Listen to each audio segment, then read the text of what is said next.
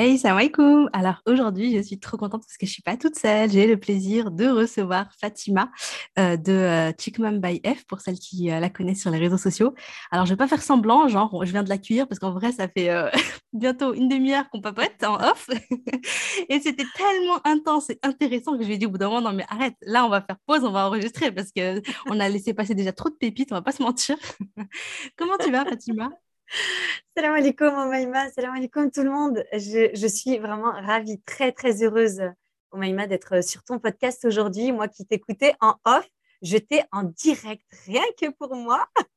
Et c'est un vrai plaisir. Merci à toi, je vais très bien. Et j'espère que toi aussi. Merci Fatima, mais c'est moi qui suis honorée, c'est moi, je suis trop ravie. Je sais qu'on va passer un super moment. On a déjà passé un super moment, ça va juste être la continuité. euh, bah, écoute Fatima, on a parlé de plein de trucs en off. On va reprendre, on va reprendre, euh, tu vois, genre présentation, tu sais, les trucs basiques, tu vois. Et après, Genre on reprendra- organisation, quoi. On va Voilà. Et voilà, on va s'organiser un petit peu, on va structurer un peu tout ça. Euh, je voulais juste, est-ce que tu peux te présenter, pour les personnes qui ne te connaissent pas, euh, te présenter, présenter euh, ton activité comme tu le souhaites, Inch'Allah. Oui, avec plaisir. Bismillah. Donc, moi, c'est Fatih, Chikmam by F sur les réseaux sociaux. J'ai ouvert un compte Instagram euh, il y a quatre ans où je partage des conseils d'organisation, mais surtout comment allier vie pro, vie perso dans, une, dans la vie d'une femme à 360 degrés, donc sous toutes ses casquettes. Euh, je suis moi-même maman de quatre enfants euh, que j'ai eu des difficultés à avoir. Donc, en fait, aujourd'hui, si je m'adresse directement à la femme via des podcasts, via des conseils d'organisation, des formations, des ateliers, c'est surtout parce que je connais la femme sous pratiquement chacun de ses aspects. J'ai été euh, salariée, euh, je suis aujourd'hui chef d'entreprise, j'ai été moi-même alternante, stagiaire. Donc aujourd'hui, en fait, les profils que j'ai en face de moi, j'arrive profondément à les comprendre et aussi parce que j'ai cette casquette dans ma personnalité où je suis très empathique et hypersensible. Donc avec un caractère, mais euh, j'ai cette particularité qui fait que ben, parfois ces gens qui sont incompris, ben moi j'arrive à les comprendre, subhanallah, et j'aime tout ce qui est langage non verbal. Donc ils n'ont pas besoin de me parler pour que je cerne leur personnalité. Euh, alhamdoulilah, et c'est une des compétences que, que j'ai acquises avec le temps et que j'aime profondément mettre au service des autres. Voilà pour la présentation. Ah ouais, non, mais c'est super intéressant. Je savais pas que tu étais passé par euh, tous ces différents types de profils et tout. Et euh, ouais, c'est une richesse. Et du coup, effectivement, quand tu as l'expérience, en plus, machallah, tu es maman de quatre enfants. Oui. Euh, du coup, tu peux, euh, effectivement, tu peux te mettre à la place de la personne qui est en face et, euh, et vraiment euh, comprendre son profil et l'aider en fonction de, voilà, de, de sa situation à elle et tout. C'est ça. C'est le super fait d'être intéressant. maman de jumeaux aussi, c'est une, particularité. Euh, On peut être maman de quatre ou cinq enfants, mais en fait, je, je comprends aussi les mamans qui ont des grossesses gémellaires ou multiples parce que c'est une façon de gérer qui est complètement différente. Donc, quand- elles Mhm. me disent je suis sous l'eau, j'y arrive pas, là, les jumeaux, ils me prennent toute mon énergie, j'ai plus, j'ai plus le temps, j'ai plus le. J'ai plus ce plaisir de prendre soin de moi parce que ben, ils me. Et oui, effectivement, la grossesse gémellaire est différente et le Mhm. fait d'avoir des jumeaux par la suite à éduquer, à élever, c'est un, c'est une organisation qui est complètement différente du fait d'av- d'avoir un enfant, deux enfants ou trois enfants, tu vois. Et, Mhm. et, et je peux leur apporter cette connaissance parce que je suis passée par là aussi. Mhm. Ouais, machallah. Ah ouais, les jumeaux, ouais, c'est vrai que ça, euh, quand j'étais petite, c'était un rêve. Genre, ah, j'aimerais trop avoir des jumeaux, j'aurais aimé avoir une jumelle et tout, tu sais, c'est la génération, euh, comment ça s'appelle, la Mariette Ashley, tu vois. Oui, oui, oui, je suis cette Voilà. génération-là, je vois de quoi tu parles. Et en fait, le truc, c'est que franchement, quand tu deviens mère, ah ouais, moi, récemment, là, ma belle-mère, elle me disait, je crois que c'était ma belle-sœur qui me disait, bon, allez, ça serait bien un petit dernier et tout. J'ai deux enfants, tu vois. Et euh, tu sais, ça serait bien encore des enfants et tout. Et elle me dit, ouais, des jumeaux et tout. J'étais là, oh, mais les jumeaux, mais ça doit être une aventure de dingue. Ça doit être, euh, subhanallah, euh, c'est une sacrée aventure. Et bah, Oui. écoute, euh, bah, chapeau à toi, hein, euh, pour les jumeaux. Hein. Et euh, je, par curiosité, est-ce qu'il y a un lien entre, enfin, qui était la petite Fatih, tu vois, quand tu étais enfant, euh, t'étais qui? Est-ce qu'il y a un lien entre celle que tu étais, tu vois, ta personnalité, tes centres d'intérêt? Est-ce que tu étais toujours aussi bien organisée Est-ce que c'est dans le sang, tu vois? Et, et la Fatih que tu es aujourd'hui, est-ce que toi, pour toi, tu vois quelque chose qui, qui revient Ouais, je vois un lien. En plus, quand tu me parles d'organisation, la petite fille que j'étais avant, on m'appelait l'avocate du diable. Et c'était cette, euh, ce surnom-là que j'avais parce que j'étais toujours en train de défendre tout le monde. J'étais pour la justice. Et non, mais là, c'est pas juste, non, parce que tu as euh, euh, grondé lui, tu as puni lui, alors que moi, je l'ai vu, c'est lui. Non, c'est pas juste, je suis pas. Mm. Et j'allais jusqu'au bout des choses. Donc, je reconnais cette détermination, je reconnais ce, cette volonté de faire régner la justice, d'être juste envers tout le monde et, euh, et, cette grande empathie. Et, et le fait d'avoir voulu, donc ça, c'est la toute petite, déjà très petite, je me, voilà, quand on en parle avec mes parents, déjà à 5 ans, j'étais là à défendre mes camarades, mes frères et sœurs, etc. Et euh, plus, un petit peu plus âgée, je dirais à l'adolescence, quand on te demande ce que tu as envie de faire plus tard, bah, j'avais envie d'être avocate. Mmh, sans forcément euh, faire le lien avec comment on, m'appelait. Pour moi, c'était une évidence. Je voulais être avocate. les choses ont fait que je, je n'ai pas pu parce qu'il a fallu que je reste présente auprès de mes parents. Il fallait quitter la ville où j'habitais. J'étais trop jeune mes parents, enfin voilà, pour X ou Y raison. Du coup, j'ai trouvé le métier, donc j'ai été responsable RH pendant presque 13 ans. Et en fait, c'est, je me suis rapprochée de ce métier-là parce qu'il y avait l'humain. J'avais envie de défendre l'humain quelque part. Le fait d'être responsable RH, attention, je ne voulais pas être gestionnaire ou assistante RH, je voulais être responsable pour avoir assez de, d'autonomie et de, de responsabilité, justement, pour avoir le pouvoir, entre guillemets, de défendre euh, les, personnes que je recrutais, les, contrats que je gérais. Euh, et j'avais cette partie droit, juridique que je retrouvais dans le métier que j'avais toujours envie de faire, enfin, toujours voulu faire. Et euh, donc, ce, lien, je le retrouve. Par contre, l'organisation, non, ce n'est pas dans ah le Et je n'étais absolument pas organisée. J'étais la petite euh, Fatima fougueuse, hyper faux folle, hyper créative. qu'est-ce ah que j'aimais dessiner, qu'est-ce que j'aimais dessiner des silhouettes, créer des vêtements. D'ailleurs, j'ai fait euh, des formations en couture euh, sur mon temps perso parce que je voulais créer. J'ai créé les, premiers vêtements de mon grand Wail. Euh, ben, je les avais fait avec ma machine à coudre. Enfin voilà, je me mmh. rappelle encore de, de, de tous ces moments-là où j'avais besoin de développer ma créativité et je n'étais pas du tout organisée. J'ai appris à être organisée déjà d'une part de par mon métier. Donc j'étais très organisée au travail, mais complètement paumée dans ma vie perso. Pour te mmh dire à tel point que j'étais tellement pas stable que tous les quatre matins, je profitais que mes parents soient sortis pour changer ma chambre. Soit je changeais le mobilier de place, soit carrément je changeais ma chambre avec celle de ma sœur, je déplaçais tous les meubles et je montrais que j'avais jamais besoin de personne. Je, je, voulais pas euh, attendre qu'ils me donnent l'autorisation de faire les choses. C'est OK. Voyez, j'ai pas besoin de vous. Donc, en fait, je peux me débrouiller toute seule. Donc, en fait, je n'ai pas besoin de votre autorisation. Et il revenait, j'avais fait le ménage, j'avais tout rangé, j'avais même fait euh, tout le rangement dans le salon pour pas que ma mère me gronde et tout. c'est impressionnant. Ah ouais, mais en fait, et ça, c'est pas de l'organisation. Donc, il y en a qui me disent, mais ouais, mais t'aimes bien remettre les choses à l'heure. Non, non, non, ma chambre, elle était en bazar, d'accord? Hmm. Mais c'est vrai que la toute petite particularité, c'est que quand on parlait de travail, j'avais besoin d'être méthodique. Donc, j'ai commencé l'alternance très tôt, après mon bac. J'ai fait un BTS en alternance. Et en fait, j'étais dans le monde du travail à 17 ans. Ah ouais, c'est jeune. Mmh. Et oui. Et donc, du coup, c'est ça. Et donc, du coup, euh, j'ai grandi déjà très vite. J'étais mature très, très tôt. Mais au-delà de ça, j'ai appris la structure du monde du travail très tôt. Donc, c'est pour ça où, j'ai commencé à m'intéresser à l'organisation parce qu'elle m'a permis de faire des choses que mes camarades qui, eux, n'étaient pas soit dans le monde du travail ou soit pas dans, un métier tertiaire, bah, finalement, ils n'avaient pas l'organisation que moi, je commençais à acquérir, pardon, euh, ou, cette structure. En tous les cas, sans parler d'organisation, j'avais une structure, une méthodologie qui m'a permis ensuite de déboucher sur l'organisation. D'accord, ok.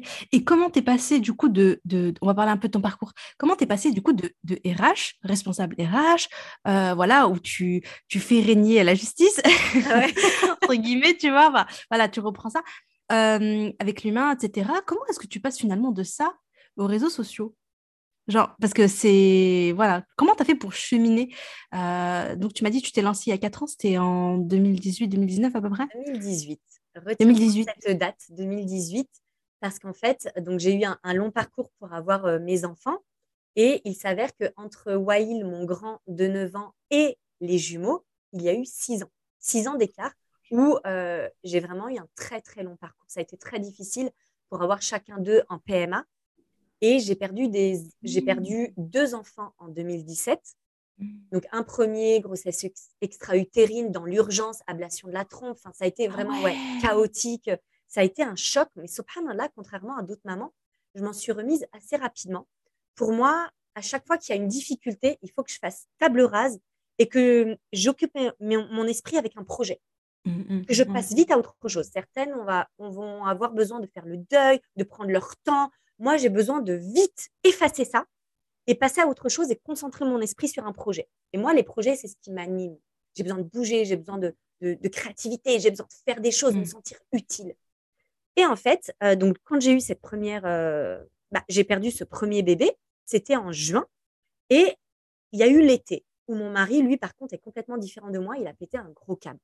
Et vraiment, il me dit, c'est bon, c'est terminé. On a déjà eu, euh, voilà, Allah nous a donné, nous a accordé un enfant. C'est bon, on va arrêter de charcuter ton corps. Euh, c'est terminé. On arrête. On va se contenter de celui qu'on a. Je suis d'accord. Mais si tu veux que j'enlève ce focus d'enfant, il faut que je m'occupe l'esprit avec le travail. Donc, en fait, j'avais arrêté mon précédent travail parce qu'on devait retourner sur Lyon. Donc, je lui dis, OK, je vais je vais euh, postuler, je vais me remettre dans un poste de cadre RH.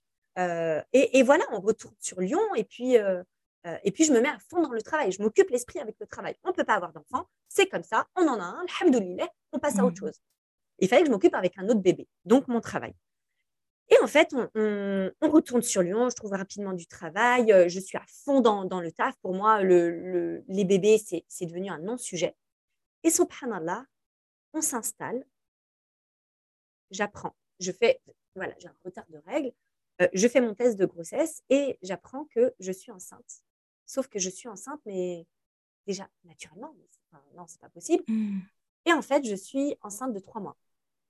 Donc là, tu l'apprends, tu l'apprends direct à trois mois. Choquée, choquée, gros déni. J'ai eu, eu mes hmm. règles euh, les mois d'avant, et là, c'est le seul, enfin, c'est le seul mois où j'ai un retard. Je me dis bon, il faut qu'elles arrivent à un moment donné. Et généralement, avec mon parcours, je connais mon corps, je fais un test de mmh. grossesse, le lendemain, j'ai mes règles. Tu vois? Mmh, mmh. Et en fait, là, je fais le test de grossesse. Pour te dire tellement, euh, pour moi, ça allait être négatif, je le pose dans les toilettes et je pars. Ouais. Je me dis, bon, faut peut-être que j'y... Quelques heures après, il faut peut-être que j'y retourne quand même. Je vais regarder, euh, on ne sait jamais. Et je regarde positif. Non, c'est pas possible. Je vais en reprendre un autre, je le fais. Positif. Mais tu sais, les barres hyper. D'habitude, mes autres tests, il fallait que je la détecte, tu sais, en bougeant le, le test et tout. si, si, regarde, je vois une barre. Mon mari qui me dit, mais il n'y a rien, arrête de. T'es malade. Regarde là, il y a un reflet. Là, il n'y avait pas de. Non, il n'y avait pas de reflet. Ces deux barres hyper. Enfin, on les voyait, quoi. Et, euh, et du coup, euh, j'appelle mon mari, je, suis enceinte. Il dit, allez, arrête ton délire, c'est bon, c'est quoi tes blagues là, c'est pas drôle. Je te promets, je suis enceinte. Il me dit, arrête. Il me dit, va faire une prise de sang. Je lui dis, ouais, vas-y, j'y vais. tout, ouais, donc j'étais enceinte. Sauf que, subhanallah, du coup, tout était en retard, en fait. Euh, il fallait que je fasse la déclaration rapidement, l'écho, machin. Et en fait, il s'avère euh, que, subhanallah, ya Rabbi, ils n'avaient pas de délai tout de, suite, tout de suite maintenant pour l'échographie et donc pour la déclaration, on allait tout faire le même jour. Il me l'avait donné que dans euh, 10 jours. Donc, j'étais déjà enceinte de 15 euh, semaines. Donc, j'allais le faire à être à une semaine près de la fin du délai, tu sais, pour la déclaration. Mm. C'est entre la 14e et la 16e semaine, je crois, de mémoire. Et, euh, et du coup, euh, c'était un jeudi. On était avec mon mari, on avait le grand. Et, euh, et à ce moment-là, lui, il était retourné sur Angers. Bref, il est venu pour l'occasion, un jeudi, pour me faire la surprise, pour passer le week-end avec moi sur Lyon et pour pouvoir repartir ensuite pour son travail. Et en fait, il s'avère que dans la nuit du jeudi au vendredi, hémorragie. Ah. non, non, c'est pas possible. Allah, pourquoi tu as attendu que je le sache pour me l'enlever? En fait, hmm. Après, tu comprends plein de choses. Hmm. Mais, mais sur le moment, tu dis, il y a encore dix jours, je ne le savais pas. Pourquoi tu attends que je me réjouisse et que je l'annonce à mon enfant, à mon mari, et que je sois heureuse à souhait et que patati patata, pour au final me l'enlever? En fait, voilà, j'ai accouché dans ma baignoire de mon bébé. J'ai eu les vraies contractions. J'ai ah fait un accouchement, mmh. Et, et là, ça a été un peu plus difficile dans le sens où j'ai vu, j'ai vu le, fœtus, en fait. Mmh. Subhanallah, et ça a été vraiment la contraction euh, de, du soulagement, tu sais, de ça y mmh. est, là, il est sorti de l'expulsion, c'est ça. Et je l'ai senti, subhanallah, après plus aucune douleur. Et, euh, et là, c'est mon mari, je lui dis, s'il te plaît, prends-le, va l'enterrer où tu veux, je ne veux pas savoir. Et imagine, là-dedans, à ce moment-là, je, je, ne, je ne mesurais pas la chance que j'avais eue de le perdre donc, dans ma baignoire, que mon mari soit là quand même, parce que sinon j'aurais accouché toute seule, que mon mari soit là, qu'il ait été présent, que ce soit lui qui ait enlevé le fœtus et que je n'ai pas encore fait de déclaration, parce que ça aurait été encore plus difficile à une semaine près. J'aurais dû lui déclarer un nom, j'aurais dû l'enterrer, j'aurais dû l'avoir sur le livret de famille. T'imagines à une semaine près Donc on peut voir le négatif. Oui, pourquoi là tu m'as fait ça Mais en fait, non. Le positif, c'est qu'il m'a montré que je pouvais porter un enfant naturellement. Il m'a montré que j'étais en mesure d'assumer des contractions d'accouchement seule, sans l'aide de personne, d'accoucher dans une baignoire avec la seule aide de mon mari. Et en fait, je n'ai pas eu la difficulté de devoir ouvrir le livret de famille et de voir ce prénom, de devoir lui donner le prénom que j'aurais voulu donner à mon enfant qui reste avec moi, tu vois. Et subhanallah, quand tu vois tout ça, tu dis Alhamdulillah, Allahu Akbar, qu'est-ce que tu veux de plus? Et, et, je ne pouvais pas me plaindre. Et en fait, j'ai accepté cette, euh, j'ai pris mes émotions, j'ai accepté la situation, j'en ai pleuré. Mais en fait, quand j'ai pris du recul, je me dis, alhamdoulilah. Et, et, et il s'avère que bah, ça m'a pas compliqué les choses au niveau du travail, parce que j'ai pris un poste de cadre. Je leur avais pas annoncé une grossesse, t'imagines? Ça faisait deux mois que je venais mmh. d'arriver, je leur annonce une grossesse. Enfin, mmh. ça m'aurait tout compliqué, en fait. Même si c'est un rahmat d'Allah, d'accord, je l'aurais accepté et je l'aurais aimé, cet enfant. Mais en fait, ça m'aurait tout compliqué. Et, et, Allah a voulu que l'année 2017 passe avec euh, ben, ces deux bébés perdus. Et finalement, ben, ça n'a fait que me donner la niaque derrière. Je voulais arrêter d'avoir des enfants. Et c'est là où j'ai dit à mon mari, bah, pourquoi on ne retenterait pas? On a des embryons euh, vitrifiés, euh, vu qu'on avait fait des fives.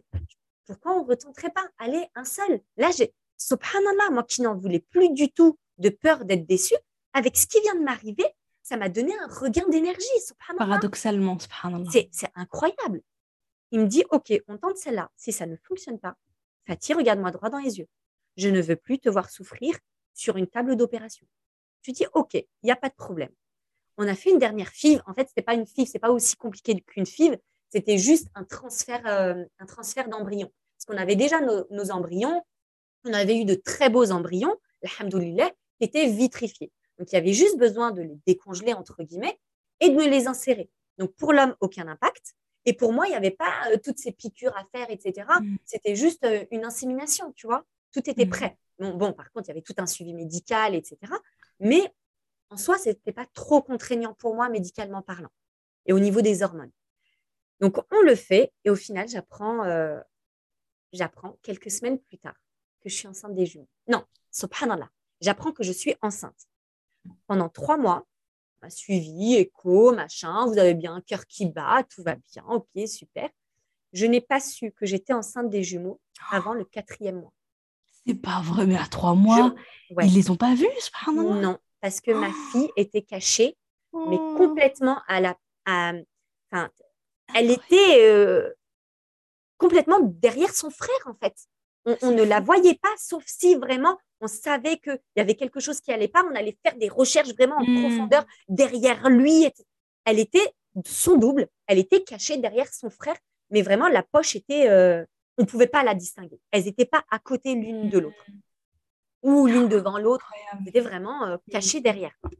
Et, en fait, c'est ma gynéco qui m'avait suivi déjà pour la première PMA de, de mon grand Wail euh, qui me voit mais vomir à en perdre 10 kilos les trois premiers mois, elle me dit c'est pas normal. Euh, là, vous avez un surplus d'hormones. Je suis mmh. persuadée qu'il y a quelque chose. Elle l'a senti. Euh, ouais. Mmh. Elle me dit il y a quelque chose. Elle me dit mon expérience. Bon, elle avait une soixantaine d'années, tu vois, donc elle avait, elle avait de l'expérience. Elle me dit je, je, mets ma main à couper que vous n'avez pas qu'un seul embryon. Je dis ok. elle regarde, elle, elle cherche hein, vraiment, elle y va, elle a galéré. Hein. Elle me dit, regardez le deuxième petit cœur qui bat, le choc.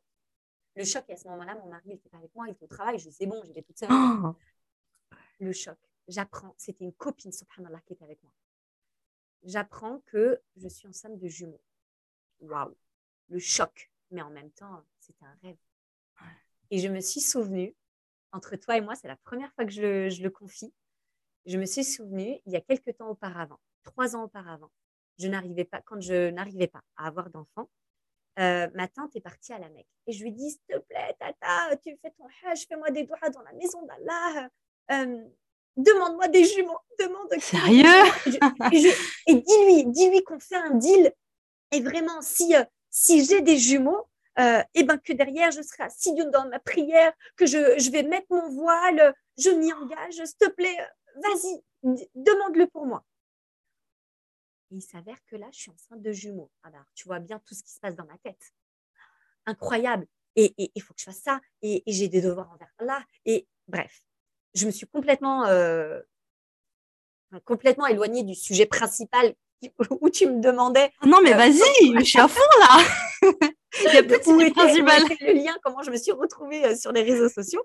Et justement, quand j'ai appris cette grossesse gémellaire, euh, en fait, le corps a compris que j'étais enceinte de jumeaux, où j'étais déjà très, très malade. Donc déjà, pour le premier, une seule grossesse, j'étais malade. J'ai vomi du premier au dernier jour. Mais vraiment, je suis très malade pendant mmh. la grossesse. Et en fait, là, avec les jumeaux, ça s'est décuplé, amplifié, euh, laisse tomber. C'était une catastrophe.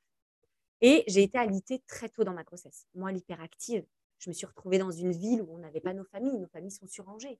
Je suis sur Lyon, enceinte de jumeaux. Mon mari fait des déplacements jusqu'à Annecy toute la semaine, donc je ne le vois pas de la semaine. Donc finalement, j'ai vécu ma grossesse toute seule, où je devais vomir dans un pot. Enfin, voilà, je vous épargne les, mmh. détails dans le podcast quand même. Mais j'avais besoin, moi qui a besoin de cette relation humaine, j'avais besoin de, cette relation avec l'extérieur. Donc je me dis, plutôt que d'être une simple abonnée sur Instagram, bah moi aussi, je vais commencer à partager. Je n'avais jamais publié sur Instagram. Je me suis dit, mmh. allez, moi aussi, je vais publier, je vais avoir 30 abonnés, tu vois, ma famille, quoi. Enfin, mes mmh. amis proches. Et, euh, et je commence à publier ce que je prépare pour l'arrivée des jumeaux. Donc, j'étais déjà plutôt bien organisée. je, mettais en place leur chambre. Donc, je montrais comment j'organisais leur chambre, comment j'organisais leur arrivée, comment je m'organisais au niveau du travail pour préparer. J'avais, j'avais absolument envie de reprendre rapidement le travail, en fait. C'est, Voilà, pour moi, c'est un plaisir de travailler, c'est pas une corvée. Donc, du coup, je, préparais, je, me tenais toujours à jour. Euh, on, appelle ça de la, veille RH. Donc, euh, j'allais voir l'actualité RH pour pas oublier mon métier, pour pas oublier les bases, mmh. etc. Et je partageais tout ça sur Instagram. Donc, ils savaient que j'avais euh, du potentiel en organisation, que j'attendais des jumeaux. Donc, les mamans voulaient voir comment je m'organisais, sachant que j'en avais déjà un. Il fallait que je m'organise pour accueillir les jumeaux, etc. Et c'est comme ça que j'ai commencé à partager. En fait, il y a eu de plus en plus de demandes. Je me disais, waouh, il y en a plein des femmes euh, qui ont besoin de, conseils en organisation, en fait. Je ne me rendais pas compte. Pour moi, c'était devenu naturel d'être organisée. En fait, je me disais, bah, OK, bah, je vais leur partager. Jusqu'au moment où j'ai ressenti le besoin de développer mes méthodes, parce que j'en ai fait des formations d'organisation très théoriques, où j'ai pas appris grand-chose. Et là, j'avais besoin, et du coup, c'est mon tempérament survie, et tu sais de quoi je parle euh, Mon tempérament euh, survie, en fait, euh, du côté très organisé, très cartésienne, où j'ai besoin d'aller à l'essentiel. Quand je donne une information, ça ne veut pas dire que je veux t'expédier, que tu n'es pas intéressante. C'est juste que tu me poses une question, je te réponds, je vais à l'essentiel. Donc, mmh. quand les mamans me sollicitaient, je ne voulais pas aller dans toutes les explications théoriques qui, moi, m'avaient ennuyée et complètement, on me perdait pendant les formations parce que j'avais besoin, je pose une question, j'ai une problématique, j'ai envie de trouver la réponse qui va à l'essentiel. Donc, mmh. j'ai voulu donner ça aux personnes qui étaient en face de moi. Donc, j'ai développé des méthodes, mes propres méthodes que j'ai déposées par la suite, etc. Euh, les méthodes by F. Donc, comment aller à l'essentiel dans l'organisation. Et ensuite, ça a été comment allier vie pro et vie perso. Comment s'organiser quand on a des enfants, etc. etc. Et j'ai développé le sujet. Voilà comment j'en suis arrivée mmh. euh, à l'organisation et notamment à mon compte Chickman by F où je donnais des conseils organisation. Et j'ai été l'une des premières sur Instagram à faire les challenges organisation pendant le Covid. Ah, ok. Donc, du coup, euh, voilà, on n'avait rien à faire pendant le Covid. Mm. Rien à faire, tout est relatif. Euh, il fallait faire les devoirs, euh, gérer les enfants. enfin, voilà. on avait des choses à faire, mais rien de, de bien intéressant en soi, tu vois. Et, et du coup, j'ai commencé à leur dire, allez, on se fait un challenge. Je vais vous mettre un jour une mission où je vous partagerai euh, euh, des vidéos ou des posts pour vous motiver à passer à l'action. Tout le monde avait envie d'organiser son intérieur pour se sentir bien, mmh. vu qu'on était enfermé à la maison. Je leur ai fait un challenge organisation euh, de la maison, un challenge organisation de la vie quotidienne. challenge organisation des repas, challenge organisation de la vie professionnelle, parce qu'il y en a qui faisaient du télétravail. et voilà, et c'est vraiment le Covid qui a expulsé mon, enfin, fait exploser mon compte, parce qu'en fait, tout le monde était connecté sur Instagram, déjà. C'était the réseau social. Mm. moi, je proposais quelque chose d'innovant sur Instagram à ce moment-là qui leur permettait, en plus d'être à la maison, bah, quand même de trouver des solutions et de ne pas devenir une feignante au fond de son canapé à rien faire. Euh, du coup, ça leur permettait quand même de rester active. Donc voilà pourquoi j'en suis arrivée à Instagram. C'est la grossesse gémellaire, le fait que je sois alitée et voilà comment j'en suis arrivée à donner des conseils d'organisation sur un réseau social. Génial, j'aime bien le petit récap à la fin, tu vois, c'est pépite, c'est c'est le côté service structuré et tout, tu vois. c'est génial, merci. tu mâches le travail. pardon, pardon, Maïma. ah non, c'est génial, c'est au contraire, tu vois. Moi, je suis pas, je suis plutôt tête à tête. Donc, pour euh, petite parenthèse, euh, c'est un, faut écouter l'épisode avec Feldeus que j'ai fait. Je crois que c'est l'épisode 86, un truc comme ça, où on parle. Euh, elle, nous explique en fait les différents, un petit peu traits de personnalité dans, dans, dans, le couple, etc. Et il y en avait trois. Donc, survie, tête à tête et social. Mais pour en savoir plus, il bah, va falloir écouter le podcast. génial, vraiment. bravo à toutes les deux, bravo Firdaus. Euh, il m'a régalé ce podcast. Je, je, les mange, ces podcasts, mais vraiment. Merci, Patty. Avec plaisir. non, non, c'est pas le moment de pleurer. Hein Parce qu'en plus, ce que vous ne voyez pas, vous, c'est que moi, j'ai Omaïma en face de moi, en visio. Donc, je vois, tu sais, quand tes yeux, ils, deviennent larmoyants de, de, bonheur, de plaisir, etc. J'ai mes yeux qui deviennent larmoyants. Sauf trop sensible que je suis, il va pleurer à grosses larmes et ça va s'entendre. oh, t'es trop mignonne. Mais tu vois, en fait, tu sais, juste ce que tu viens de dire, euh, une petite parenthèse, mais le fait que tu sois survie et hypersensible, bah, mine de rien, ça m'a surpris sur le moment. Parce que euh, je pense que j'avais tendance à me dire, voilà, une personne qui est organisée, carrée, qui va à l'essentiel, etc., bah voilà, qu'elle est, pas qu'elle est un peu plus froide, mais euh, qu'elle est moins dans l'émotion, tu vois.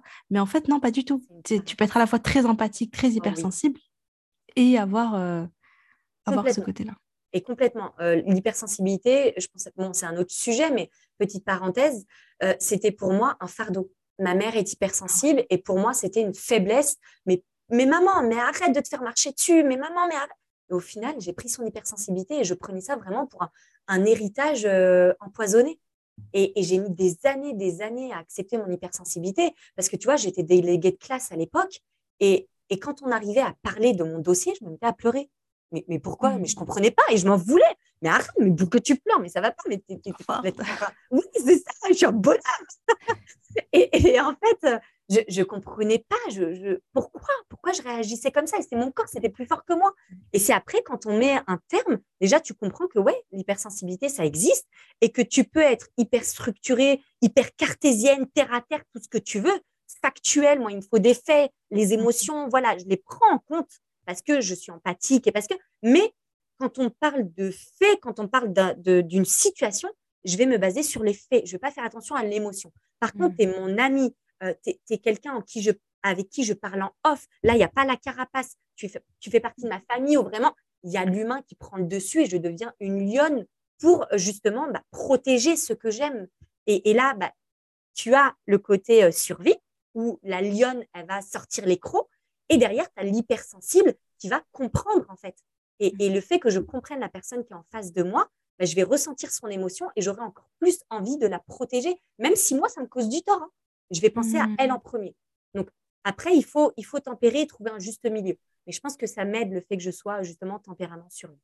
Mmh, ouais. En fait, c'est un, un, beau euh, mélange. Hein. C'est un beau. Euh, c'est beau, tu vois. Je, voilà, comme je t'ai dit, ça me change un petit peu euh, dans mes convictions, enfin, dans mes croyances, on va dire. Tu sais, des fois, tu imagines des trucs et euh, en fait, là, je, je, je, vois ce que tu. Comment dire Notre conversation me rappelle mon mari, en fait. Tu vois, mon mari, qui je t'ai dit, il est très. Il est survie. Moi, je suis tête à tête. Je suis plutôt dans l'émotionnel et tout ça. Euh, mais tu vois, je, je sens. Hein, enfin, je sens. mon mari, ça va, je le connais un peu. mais je sais qu'il il a cette sensibilité-là. Il a ce truc qui montre pas forcément, parce qu'en plus, lui, c'est vraiment un bonhomme. C'est un homme, tu vois. Du coup, il va. Voilà, c'est un peu plus. Euh, mais j'ai toujours senti qu'il était très, très sensible au fond et que beaucoup plus que ce qu'il n'apparaît, tu vois. Beaucoup plus que ça, cap, parce que ça carapace euh, Il y a une grosse carapace et en fait, euh, on va paraître froid, c'est ce qu'on me mmh. dit. Euh, mais Fatih, tu as l'air hyper psychorigide, as l'air... alors que mes copines, elles comprennent pas. Mais non, en fait, tu es hyper fun. Mmh. Enfin, tu vois, mais c'est parce que quand je connais pas la personne, c'est ma carapace. C'est, je peux pas euh, tout donner parce que quand je donne, je donne absolument tout. Donc mm. pour moi, c'est aussi ma carapace, le fait de, de me protéger de la personne que je ne connais pas. Je peux pas tout donner à un inconnu. Par contre, quand on connaît, enfin mon mari, je, je, lui donne tout. Mm. Quoi. Et je, je, comprends ce que tu dis de ton mari. En plus, il y a la différence entre homme-femme, déjà où mm. les femmes, elles sont déjà un petit peu plus empathiques, un petit peu plus sensibles que l'homme. Mais il a, il a la posture d'un homme où il va pas forcément être expressif. Mm. Moi, je, et, je le regrette, tu vois, parfois avec mes enfants, je suis pas du tout câline. Là où mon mari les prend dans leurs bras, dans ses bras, il leur fait plein de câlins. Moi, j'ai besoin de ma bulle. J'aime pas qu'on me colle, j'aime pas qu'on me touche de trop, j'aime pas, tu vois. Mm. Euh, et, et, et, du coup, je, je, je, peux comprendre le tempérament de ton mari ou peut-être des fois, toi, tu aurais besoin de recevoir un petit peu plus en parole, en gestuel. Par contre, de par ses actes, ou au moment où tu t'y attends le moins, il va te prouver en fait au quotidien à quel point il tient à toi. Tu vas l'appeler à 3 heures du mat pour enterrer un cadavre, il va être là. Et c'est sa façon de te montrer que tu peux compter sur lui. Moi, mes amis, ma famille, ils m'appellent, ils ont besoin de moi. Même si ça me met moins en difficulté, je vais y aller. Ils savent que je suis quelqu'un qui a une parole. Et quand mmh. j'aime, je donne sans compter. Par contre, je ne vais pas être là à les appeler tous les jours. Je ne vais pas être là à leur dire des je t'aime tous les jours. J'ai besoin, quand je te dis je t'aime, c'est que tu le sais, euh, c'est honnête, c'est pensé, c'est sincère. Par contre, je ne vais pas te le dire tous les jours. Donc, quand je te le donne, prends-le pour quelques mois, tu vois. Il y a beaucoup de choses là qui s'illuminent, qui se clarifient. Ça te parle? De ouf Ouais, ouais. Non, mais c'est marrant, subhanallah. Comment Rabbi, comment Rabbi nous a créé, les personnalités qu'il nous donne, euh, mm. nos paradoxes.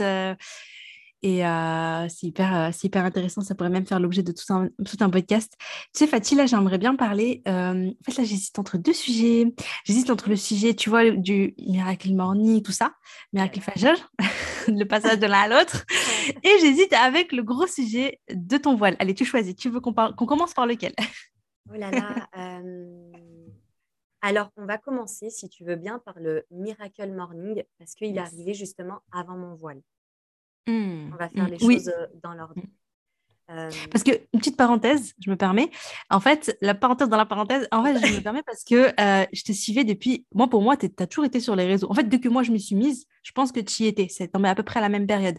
Du coup, tu vois, tu fais partie de ces comptes que j'ai toujours vu passer, que j'ai toujours euh, plus ou moins suivi un petit peu de loin. Genre, j'ai dû assister à quelques lives, tu sais, comme ça, en mode, vas-y, je prends des conseils, j'écoute, c'est intéressant. Mais je t'ai pas suivi activement de près. Mais voilà, pour moi, tu faisais partie de, ces influenceuses, des personnes qui partagent des, trucs des, tips, des choses comme ça intéressantes, etc. Donc, je te suivais de loin. Et je voyais, tu vois, tes routines Miracle Morning. Et je, je, je, voyais tes routines hyper, euh, hyper inspirantes, hyper, euh, hyper intéressantes et tout. Et j'avais ce truc où je me disais, oh, mais c'est dommage, c'est dommage qu'elle parle pas de miracle fajr. C'est-à-dire que c'est dommage qu'elle mette pas, euh, tu vois, parce que voilà, je, savais que tu étais musulmane, maghrébine et tout, et je me disais, ah, tu sais, c'était, en plus, c'était à l'époque où c'était à la mode, hein, le miracle morning, tu vois. Tu voyais plein de, gens qui partageaient leur miracle morning, qui se levaient à, 5 h du mat, qui faisaient leur sport, qui, faisaient, qui prenaient soin d'elles, qui s'organisaient pour la journée, etc., qui taffaient sur leur projet. Et donc, il y avait ce truc, un petit peu cet élan euh, suite au livre de Al et tout. Et je me disais, OK, c'est cool et tout, mais moi, j'étais justement, j'étais dans la phase où, euh, où vraiment j'avais envie de porter le message, de dire, non, mais attendez, euh, attendez les gens, ok, c'est bien mais on se lève pour Allah, tu vois. On se lève pour le Fajr, c'est la première prière de la journée. C'est le moment où on se rapproche d'Allah, c'est le moment où les gens ils dorment et nous on se lève pour Allah, on fait ce, sacrifice, cet effort pour lui. C'est le moment où on veut construire notre akhira, notre demeure du paradis. C'est le moment où on veut se rapprocher d'Allah par amour. C'est le moment où on construit notre paradis, parce que celui qui prie le Fajr, il rentre au paradis. C'est le moment où on est sous la protection d'Allah, c'est le moment où on a la baraka. En fait, c'est un moment tellement précieux pour le croyant que j'ai envie de dire, mais c'est d'abord ça l'essentiel. Et puis après, bien sûr, on fait du sport, on prend soin soi, etc etc., Mais revenons au miracle Fajr, tu vois. Et euh, voilà. Et donc, moi, euh, voilà, je, vais te laisser, la parole, mais c'est vrai que j'ai vu cette évolution, tu vois, du miracle morning au miracle Fajr, et ah, j'aime trop. donc maintenant, je te laisse parler.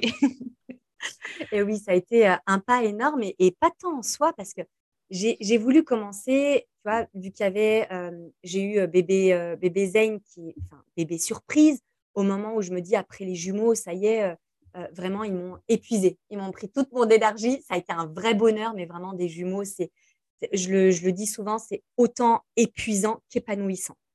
Et, pour moi, c'était hors de question. Tu vois, je passée par le stade de femme qui voulait absolument avoir des enfants, qui a vraiment euh, euh, bataillé pour en avoir, et à femme qui pouvait tout mettre en place pour ne plus en avoir. Tu parce que je voulais accorder maintenant, prendre soin de ceux que Allah m'avait accordés.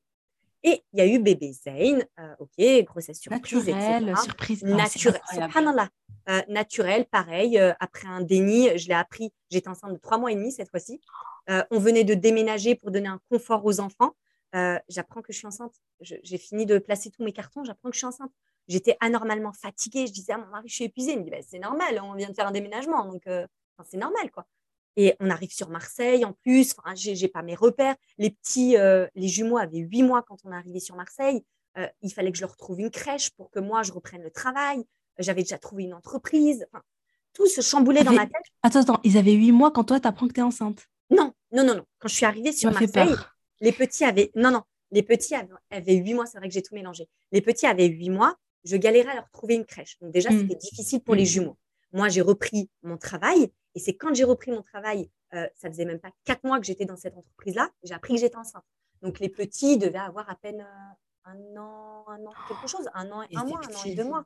Ah ouais, Ouais, ça, a été, ça a été le choc. Vraiment, ça a été, euh, Oh. ça a été un choc.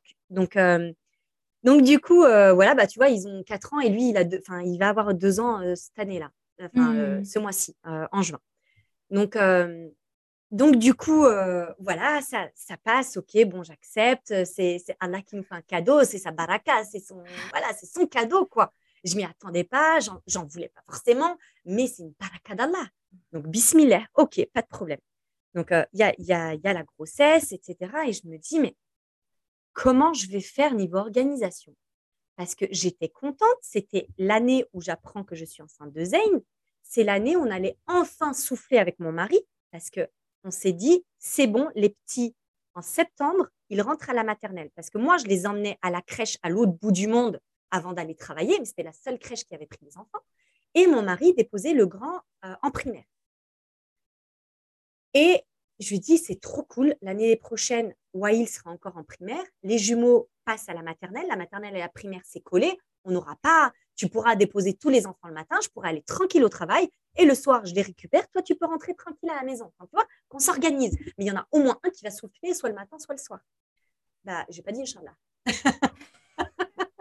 Ah, ça, c'est l'erreur. Pensez bien à dire Inch'Allah. j'ai pas dit Inch'Allah. Sinon, il y a des belles surprises comme ça qui arrivent. Ah, ah ouais, non, mais des pépites. Et, euh, et du coup, j'apprends que je suis enceinte de, de, de Zayn. Ok, bah, rebelote, va falloir chercher une crèche.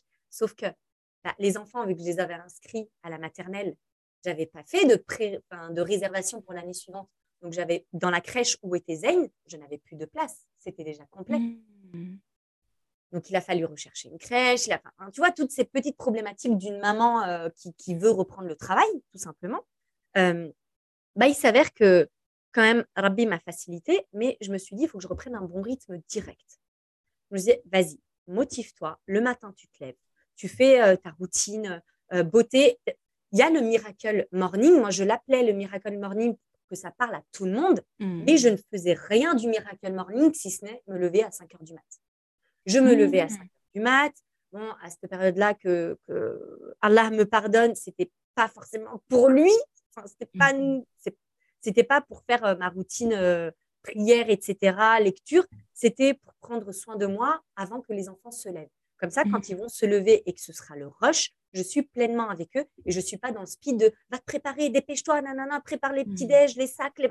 Je préparais tout en amont. Je faisais mon petit ménage au calme, j'essayais de ne pas faire de bruit, je vidais la vaisselle, je préparais le petit déj. Moi, je me préparais, euh, je, je, je, me lavais, je me. Enfin, voilà. Mm. voilà. Euh, donc, quand les enfants se levaient, j'étais à fond avec eux. Et c'était ça pour moi le Miracle Morning. J'avais pas le côté sport, j'avais pas le côté où euh, j'écrivais. Je faisais juste un point sur ma journée. Ok, j'ai quoi comme rendez-vous? J'ai quoi à faire? Ok, je commence la journée, je sais exactement ce que j'ai à faire pour pas perdre de temps. Mm. Donc voilà, ça c'était mon Miracle Morning. Mais en fait, au fur et à mesure du temps, bah, c'est la fatigue, bébé qui fait passer nuit, j'avais accouché, bébé qui fait passer nuit, les jumeaux qui sont encore petits, qui font pas forcément leur nuit, ils, ont, enfin, ils sont malades, ils s'enchaînent. Mon Dieu, mon Dieu, mon Dieu, ben en fait, c'est pas ma priorité de me lever le matin. Tout ça pourquoi? Pour être prête? Non, clairement, j'ai envie de gagner du temps de sommeil. Donc finalement, j'ai laissé tomber. Je n'avais pas, et ça je l'ai compris qu'après, cette réelle motivation. Me lever pourquoi? Pour être organisée, eh, j'ai besoin de dormir, les gars, laisse tomber. Mm. laisse tomber, l'organisation, ça attendra. Euh, si je suis à la bourre, bah, tant pis, il y a plein de mamans qui sont à la bourre et c'est comme ça, c'est pas grave. Je suis pas parfaite. Et en fait, il s'avère que je tombe sur euh, un certain podcast d'une chère euh, Omeima qui nous parle du miracle. et tu as été, c'est pas parce que tu es en face de moi, Omeima, et toutes celles qui me connaissent, je leur ai parlé de toi. Et tu as été une révélation, subhanallah, une réelle cause dans euh, l'approfondissement de, mon, de, de, ma spiritualité. Mon lien. Sérieux? Ah ouais, mais vraiment. Je pensais que c'était juste, euh, ça t'a inspiré pour faire une routine plus fajal et tout Non, parce ah, que je vais t'expliquer pourquoi. Le matin, donc, je, quand je me suis dit, allez, si elle le fait, je peux le faire.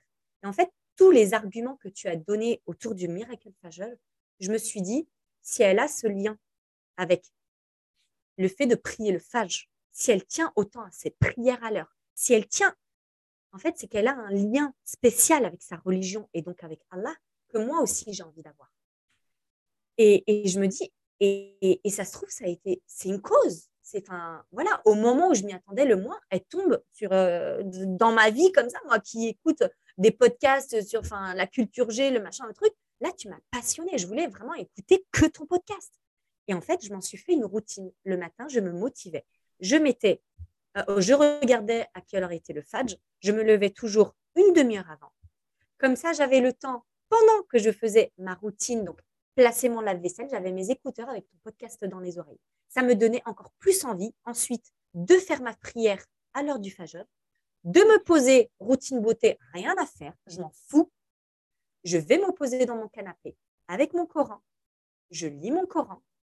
Ensuite, je me pose, je rédige, je me vide la tête. Et mine de rien, c'était lié avec l'organisation quelque part, tu vois, parce que je me vidais la tête pour pouvoir ensuite prendre toutes les informations de toutes les dohas que j'allais faire avant de commencer ma journée.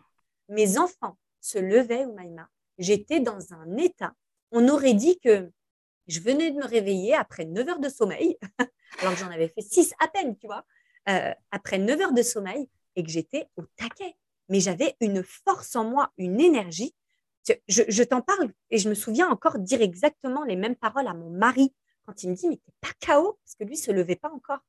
Et il me dit Mais pas éclaté? Il me dit Je te vois au taquet quand les petits se lèvent. Ça fait trois heures que t'es réveillé. Quand nous on se lève, il me dit T'es pas éclaté? Il me dit T'as déjà tout fait dans la maison, machin et tout. Je lui ai dit Bah, subhanallah. En fait, au début, je me faisais violence parce que vraiment, on parlera peut-être du chronotype une autre fois, mais je suis un chronotype où j'ai besoin de dormir le matin. Je peux veiller très tard le soir et te rédiger, t'écrire un livre le soir, mais par contre, le matin, j'ai besoin de dormir. Et en fait, ça a complètement bouleversé mon chronotype. Et, euh, et j'ai trouvé cette énergie justement dans la spiritualité où j'ai créé un lien avec ma prière du matin, avec mes doigts, avec ma lecture du matin, où si je ne faisais pas ça, je, je ne pouvais pas passer ma journée. Et en fait, c'est ça qu'il me fallait. Voilà la motivation qui me manquait dans le Miracle Morning, qui était en soi une bonne habitude, mais il n'y avait pas le pourquoi je me lève. Ok, me lever juste pour faire du sport, juste pour m'organiser, non, c'est pas suffisant pour moi. Me lever pour Allah, pour faire mes obligations, celles pour lesquelles je suis sur terre, celles pour lesquelles j'ai été créée, avant de faire celles de la dunya. Oui, j'ai des obligations envers mes enfants, en fait, la première des obligations, avant d'avoir des obligations envers mon mari, envers mes enfants, c'est des obligations en tant que femme envers Allah. J'ai été créée seule. Je vais mourir seule. Donc, il faut que je fasse mes obligations envers Allah et ensuite assumer les branches pour lesquelles je vais devoir rendre des comptes. Donc, mon rôle d'épouse, mon rôle de fille, en appelant mes parents, même s'ils sont loin, etc. Mon rôle de maman, mon rôle d'amie, mon rôle de sœur. Et, et j'ai réussi en fait à remettre, je me suis fait un mind mapping et j'ai organisé tout ça. J'ai organisé ma vie, mais cette fois-ci autour de ma religion. Je me suis dit, depuis des années, je donne des conseils d'organisation, même au travail, avant même d'en donner sur Instagram. Et en fait, il me manquait toujours quelque chose à tel point, en étant honnête avec toi, Omeima, euh, j'avais toujours besoin de modifier des choses dans ma vie. J'avais besoin de déménager, j'avais besoin de changer le mobilier de place, j'avais besoin de, changer de métier, de changer de, voilà d'activité. J'avais toujours besoin de changer de projet. Je me lassais vite. Et mon mari, me dit, bientôt, tu vas me changer moi, tu vas changer tes enfants. Et c'est véridique. Et je lui dis, non, quand même, je ne changerai pas mon mari euh, tant qu'il reste comme il est. J'essayais de rattraper un petit peu le truc. Je lui dis, non, reste comme ça, je ne te changerai pas. Et je lui dis, la seule chose que je ne peux vraiment pas changer, c'est mes enfants. et, du coup, on en rigolait, tu vois. Et, euh, et, en fait, je me suis dit, quand j'étais en off toute seule, je me suis dit, mais il a raison, en fait, je suis une instable. Et vraiment, je suis une grosse instable depuis toute petite. Et tu vois, tout à l'heure, je te disais, quand j'étais petite, j'avais toujours ce besoin de changer les meubles de place, de, de renouveau. J'avais besoin tout le temps de renouveau parce que j'avais l'impression qu'il me manquait quelque chose. Je changeais de coupe de cheveux, je changeais de style vestimentaire, je me cherchais quelque part. Et je n'arrivais pas à trouver ce qu'il me manquait. Et subhanallah, depuis que j'ai écouté ton podcast, que j'ai eu la révélation avec le Miracle Fajr, j'ai trouvé, je suis complète. Je suis, je me sentais complète. J'étais pas encore complète. Je me sentais complète dans ma routine, dans mon organisation, dans ce pourquoi j'étais sur Terre. Donc, Hamdoulillah, Miracle Fajr, ça a été une révélation pour moi.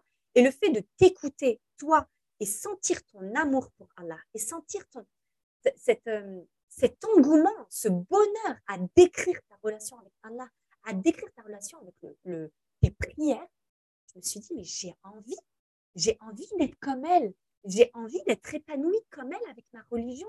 Euh, aujourd'hui, je ne peux pas être épanouie avec l'humain parce que l'humain m'a toujours déçue, parce que j'ai toujours donné plus que ce que je recevais. Et on m'a expliqué, Fatih, il ne faut pas que tu t'attendes euh, à recevoir ce que tu donnes. Mais je n'attends rien en retour, mais ne serait-ce que bah, quand on est amis, pour moi, c'est une relation de couple, qu'on soit en couple amoureux, couple amical, c'est une relation de couple, on est deux. Donc en fait, si je donne quelque part, je dois à un moment donné recevoir, tu vois. Et, moi, je ne recevais pas. On ne me comblait pas ce manque. En amour, on me le comblait parce que mon mari, alhamdoulilah, il est amoureux, enfin voilà, que, Dieu nous préserve. Mais dans, dans mon couple, j'étais complètement épanouie. Mais par contre, en amitié, j'ai eu des difficultés que je ne comprenais pas. Je voulais du bien à mes amis et au final, ils disparaissaient de ma vie. Mais pourquoi? Et, et j'avais pas les réponses à mes questions. Je me remettais en question, qu'est-ce que j'ai pu faire de mal? À quel moment je les ai blessés? À quel moment j'ai eu un mauvais comportement? En fait, c'est juste que je leur demandais en amitié d'avoir la même relation que j'avais avec eux, sauf que c'est pas possible. Soit c'est réciproque et c'est naturel, soit tu peux pas le réclamer, tu peux pas le demander, tu peux pas l'imposer. Ça, je l'ai compris avec les années. Donc, j'ai accepté le fait d'être peut-être moins entourée, beaucoup moins entourée, et au final d'être plus épanouie. Euh, et, tout ça pour en revenir au fait que j'avais toujours l'impression qu'il me manquait quelque chose que je n'arrivais pas à combler. Et en fait, bah, Allah est venu combler tout ça de par mes prières.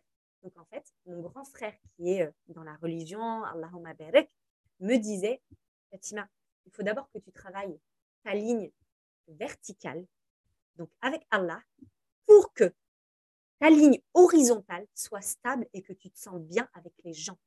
D'abord donner à Allah et recevoir d'Allah pour ensuite pouvoir donner aux autres sans attendre de recevoir des autres, mais recevoir d'Allah. Il me dit, ce lien, il faut que tu, tu l'aies en tête, ce schéma, il faut que tu te le répètes à chaque fois que tu vas ouvrir des relations, à chaque fois que tu vas euh, attendre quelque chose de quelqu'un. N'attends rien, même s'il ne te donne pas. Alhamdulillah, tu vas recevoir d'Allah. Et qui mieux qu'Allah peut combler tes besoins? Et là, j'ai compris. Et en fait, voilà, tout ça, ça s'est passé en 2022. Et, et, plus exactement, en été 2022. Donc, tu vois, subhanallah, en été 2022, j'étais encore en maillot de bain sur un bateau avec mon mari. En octobre 2022, je me retrouve voilée. Et avec euh, Miracle Fajr, avec mes prières à l'heure, avec j'étais devenue chef d'entreprise entre-temps, donc pour moi, il n'y avait aucune excuse pour que ne pas que je fasse mes prières à l'heure au bureau. Je faisais, je planifiais mes rendez-vous en extérieur en fonction des heures de prière. Et en fait, je me suis dit, OK, donc je donne des conseils d'organisation aux autres pour, je voulais qu'ils gagnent du temps dans leur journée, mais sans le dire, parce que pour moi, j'étais sur un réseau social Instagram où les personnes qui me suivaient n'étaient pas forcément euh, de, de, confession musulmane. Et quelque part, petite confidence encore une fois sur ton podcast, j'ai toujours été, euh, vu que mon père est, métissé espagnol, son père était français-espagnol. En fait, on était en Algérie et il s'est fait rejeter en disant le fils du français, le fils du français. Donc, il nous a dit une chose quand on est arrivé en France. Il dit, les enfants, vous êtes dans votre pays. Je n'accepterai pas qu'on vous dise, ben, vous êtes le fils de l'arabe. Parce que ma mère était arabe, mon père était métis. Donc, sa mère était algérienne et son père était français-espagnol.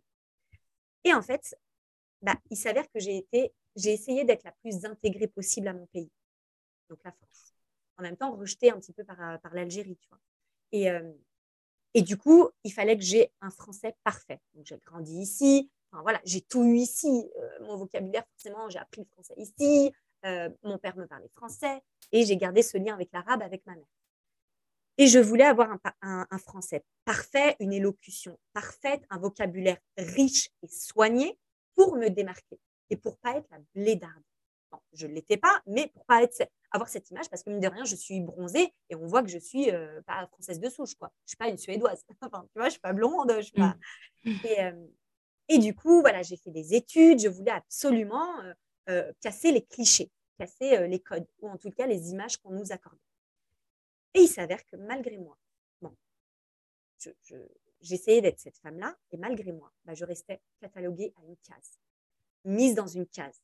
J'étais celle qui ne buvait pas d'alcool, celle qui était chiante au resto parce qu'avec euh, les équipes, il fallait toujours lui trouver du poisson. Même dans un bistrot, il y avait euh, du poulet et du porc, mais oh, elle mange pas de porc, elle mange pas de poulet. Bon, il faut savoir, euh, Fatih, en plus, tu bois pas, mais tu fais quoi dans ta vie? Tu vois, ce genre de remarques, on se prend tout le temps. voilà. Et en même temps, bah, moi, avec mon petit tailleur, mes petits talons, j'essayais d'être hyper moderne, hyper intégrée. et en fait, bah, après, il y a eu les véganes, il y a eu les végétariens. je me cachais derrière le fait que je suis végétarienne pour justifier. Tu vois, ça passait le fait de dire je suis mmh. végétarienne, je ne mange pas de viande, ça passait. Alors que quand je leur disais je ne mange pas de viande, alors que ma religion ne se voyait pas sur moi, direct on m'embêtait. Je disais végétarienne, on ne venait pas m'embêter. Tu vois?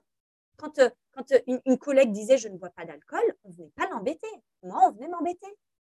Donc, tu vois, il y a eu tout ça où j'ai voulu renier un petit peu qui j'étais. Ma religion, c'est chez moi. Entre mon créateur et moi. Ça n'a pas besoin de se voir sur moi. Donc, ça a été c'est pour te montrer le cheminement énorme qui a été fait. Moi qui euh, imposais, je, devais faire des formations auprès de dirigeants. Donc déjà, j'étais, j'avais la discrimination de l'âge, j'étais la plus jeune cadre de l'entreprise. Je devais former des dirigeants plus âgés que moi, des managers plus âgés que moi. Euh, j'étais maghrébine. Bon, ils savaient plus ou moins que j'étais musulmane parce que bah, pendant le ramadan, bon, ils voyaient que je ne faisais pas les déj avec eux, etc., etc. Donc en fait, je, portais entre guillemets tous les fardeaux en France qu'une femme peut porter. Et en plus de ça, j'étais une femme dans un monde d'hommes.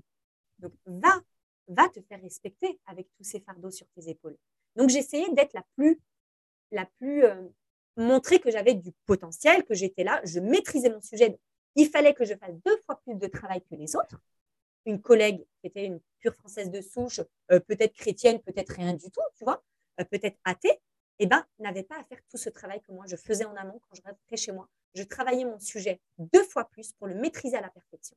Si j'avais le malheur de faire une faute d'orthographe, alors que je suis très littéraire, on venait me taper sur les doigts. Bah alors, t'as une rechute? T'as pas pris tes comprimés aujourd'hui? Genre une rechute de blédard, tu vois. Pardon? Mais de quoi tu me parles? Tu vois, c'est là où j'ai créé ma carapace de nana froide. De pardon, excuse-moi. Et tu vois, le fait d'être rigide, ça me couvrait un petit peu faire un petit peu la bébé. Je ne comprends pas bien ce que tu es en train de me dire. Pardon, une rechute de Pardon Qu'est-ce que tu insinues Tu vois? Ce côté un peu très, très franco-français, en fait, tu vois, mm, mm, que, j'ai pris dans mes habitudes. Chez moi, on m'appelait la Gabriella, on m'appelait la, la, la Fatichichi. Et en fait, non, c'est vraiment, j'ai tellement grandi comme ça pour qu'on me laisse tranquille que c'est devenu dans mes habitudes. Mais en soi, je sais déconner. Moi aussi, j'ai nez. Enfin, tu vois, j'ai pas de. je, sais, je suis très cartésienne. Je, je, sais reconnaître les choses de la vie. Je vais aux toilettes comme tout le monde.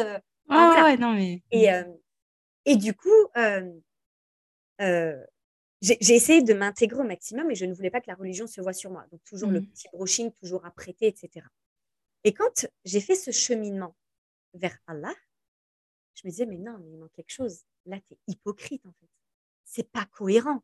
Tout ce que tu fais, tu demandes à Allah, tu te lèves tôt pendant que les gens dorment, tu, tu, lis le Coran, tu lis ces, enfin, paroles, quoi. Ce, ce qui t'a offert comme cadeau, Et tu es là avec tes cheveux, le, matin, tu te fais ton brushing et ton petit tailleur et ton petit machin, et tes talons. Mais en fait, tu n'as rien compris. Mais tu n'as rien compris. Et j'avais l'impression d'être une grosse hypocrite. Mais pour moi, c'était tellement un monde, Omaïma, c'était tellement difficile, tellement compliqué de faire le saut, de montrer la religion sur moi. C'était casser tous les codes, toute la ligne de conduite que j'avais construite depuis toute petite. C'est là, la fatigue qu'on va écouter parce qu'elle maîtrise son sujet, parce que c'est la bonne petite arabe intégrée. Oh, mais toi, tu n'es pas comme les autres. c'est mmh. ce qu'on disait. Oh, mais toi, c'est pas pareil, Fatih. Regarde, tu es toute jolie. Regarde, enfin, tu t'apprêtes. Tu t'es, enfin, voilà, tu, tu, nous respectes. Tu t'es intégré à notre pays. Mmh. T'imagines, ces paroles me faisaient plaisir alors que je reniais qui j'étais vraiment. Je n'étais pas moi-même, à tel point que je changeais toujours tout dans mon quotidien pour essayer de me trouver, parce que je n'étais jamais pleinement moi. J'essayais de plaire aux gens que j'avais en face. Et j'ai eu un gros déclic en me disant, mais, mais merde, j'ai envie d'être moi, j'ai envie de plaire à Allah et j'ai envie de me plaire à moi, qui je suis réellement? Je suis la fille de la femme de la maman de. Oui, mais non, c'est pas cette, cette, femme-là que je suis en train de chercher. Profondément, qui je suis? Ben, Je suis la femme musulmane qui a été créée par son Seigneur. Et, et qui c'est qui m'a donné la force d'en arriver là aujourd'hui? Pourquoi ma boîte arrive à faire du chiffre d'affaires? Pourquoi j'ai eu autant d'abonnés? Donc finalement, autant de femmes qui m'écoutent aujourd'hui Pourquoi euh, pourquoi j'en suis arrivée à avoir des enfants alors qu'on m'a dit que je, je, n'aurais pas d'enfants? Pourquoi Rabbi m'a envoyé tellement de signes et je ne les ai pas vus, je ne les ai pas reconnus? Allez, ah, c'est maintenant ou jamais. Et en fait, j'ai fait tout ce cheminement-là jusqu'à ce que je me dise, OK, j'avais fait un post sur Instagram et ça a été mon gros déclic en, demandant, euh, enfin, en, affirmant, voilà comment euh, je me sens acceptée par la société, donc moi, avec, euh, tu vois, un t-shirt hyper bien broché, make-upé, machin. Et euh, tu sais, le, petit slide qui passe là, moi, euh, comment je me sens le mieux? Et j'avais mon petit foulard, etc. Parce que j'avais commencé à mettre de temps en temps un petit turban, mmh. etc. Je me rappelle de ce poste. Ouais. Et il avait fait fureur ce poste. J'avais eu autant de personnes discriminantes que de personnes qui étaient incroyablement motivante. Mmh. Et, mais à ce moment-là, je n'étais pas encore voilée. sinon, je, enfin, tu vois, j'avais enlevé aucun de mes postes. J'étais pas encore dans le, dans le, mmh. ça y est, je le mets. J'étais encore dans le questionnement. J'avais encore peur du regard des autres. Et finalement, en lisant tout ça, je remercie toutes les personnes qui ont été discriminantes. Parce qu'en fait, j'ai eu la niaque en me disant, mais ces personnes-là sont là depuis des années sur ton Instagram. Ils sont en train de consommer ton contenu que tu donnes gratuitement. Tes méthodes que toi, tu as payées pour déposer, tu leur partages gratuitement sur ton temps personnel, parce qu'à côté de ça, tu as tes quatre enfants, tu as ton métier, tu as ton mari, tu as ta famille, tu as ta maison, et tu leur accordes du temps en, répondant en privé à chacune de leurs problématiques. Je leur faisais des coachings privés via les stories qui commentaient, via les questions qu'ils me posaient. Mmh. Je répondais à leurs commentaires. Et ces personnes-là sont là en train de te discriminer sur ton compte que tu animes et, et pour lequel tu as besoin de personne pour le faire fonctionner, ils sont là à te discriminer. en fait, ok, merci. Merci parce que vous m'avez donné la réponse que j'attendais.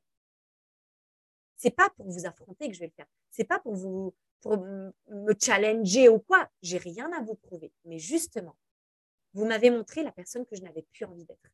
Mmh. Donc, merci. Et le lendemain, je ne me voyais pas au Meima à me lever après un tel poste, me lever et sortir de chez moi sans foulard.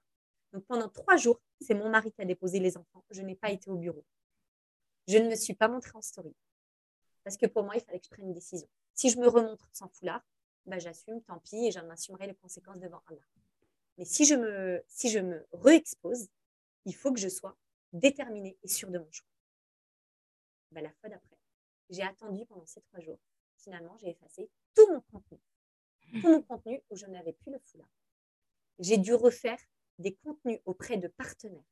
Et, ça, je suis obligée de le dire. Oui, oui. Et oui, parce qu'en fait, euh, ben, je faisais des collaborations Instagram. Et en fait, les grosses campagnes se négocient des mois et des mois à l'avance avec mon agent. Et on doit tourner le, contenu à l'avance pour le poster euh, deux mois, trois mois après. Hmm. Et j'avais du contenu avec deux marques à ce moment-là. Et c'était des marques pour les cheveux. et oh! c'était, ouais. je me suis voilée au moment où mes cheveux étaient les plus beaux. J'avais récupéré mon cheveu naturel, j'assumais mes cheveux blancs, ça me faisait une mèche devant. Enfin, je, voilà, j'avais donné la force aussi à des femmes d'assumer leurs cheveux naturels.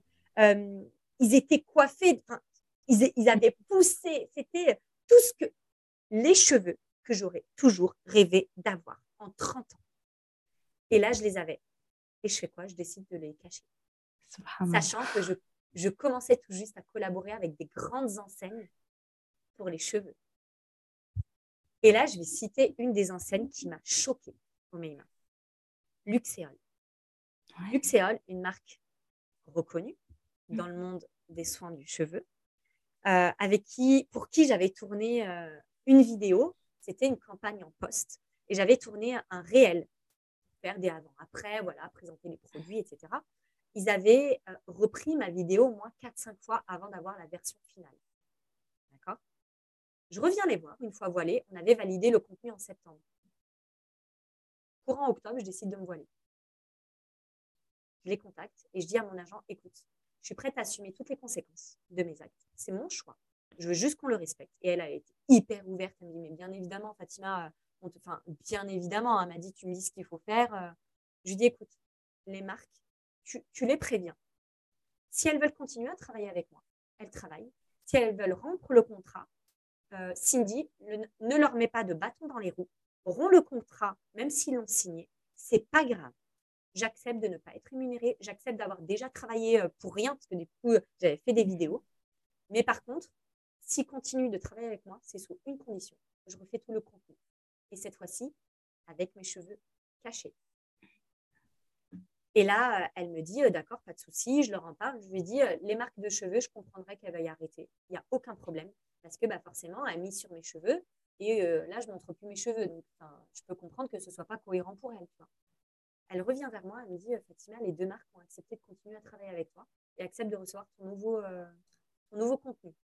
Et écoute bien, subhanallah, ces deux marques-là, qui ont repris plusieurs fois mes premières vidéos, je leur ai envoyé, j'ai tourné le contenu, j'ai travaillé, j'ai fait les voix off, patati patata. Je leur envoie, ils l'ont validé en une fois. Ils n'ont rien repris. Donc si ça, tu te dis, c'est pas Allah qui est avec moi, c'est impossible. C'est impossible que ce soit autre chose. Subhanallah.